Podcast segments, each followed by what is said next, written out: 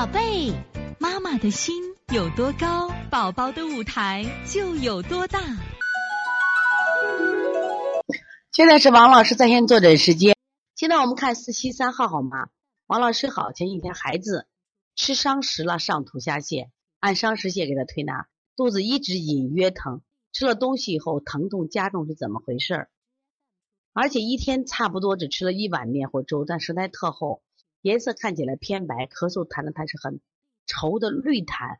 那你这个绿痰不用说了，是你是鼻炎的痰。一般的痰，胃上肺热、胃热的痰都是黄痰，只有鼻窦炎的痰是绿痰。它应该是鼻炎的痰，鼻炎的鼻涕倒流到了。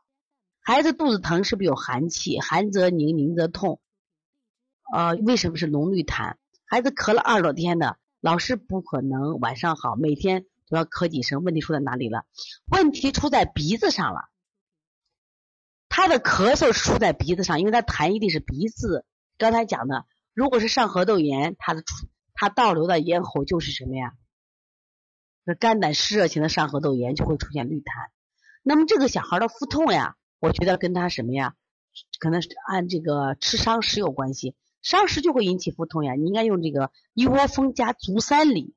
加拿肚角来做伤食的啊，一窝蜂夹足三里拿拿这个，它实际上就这个肚子痛不一定都是有寒气，伤食也有可能呀。你看你舌苔积厚，你应该是积食腹痛，积食腹痛的时候其实还多嘞，积食腹痛啊。所以从现在开始学习小儿推拿，从现在开始学习正确的育儿理念，一点都不晚。也希望我们今天听课的妈妈能把我们所有的知识，通过自己的学习，通过自己的分享，让更多的妈妈了解，走进邦尼康小儿推拿，走进邦尼康的课堂，让我们获得正确的育儿理念。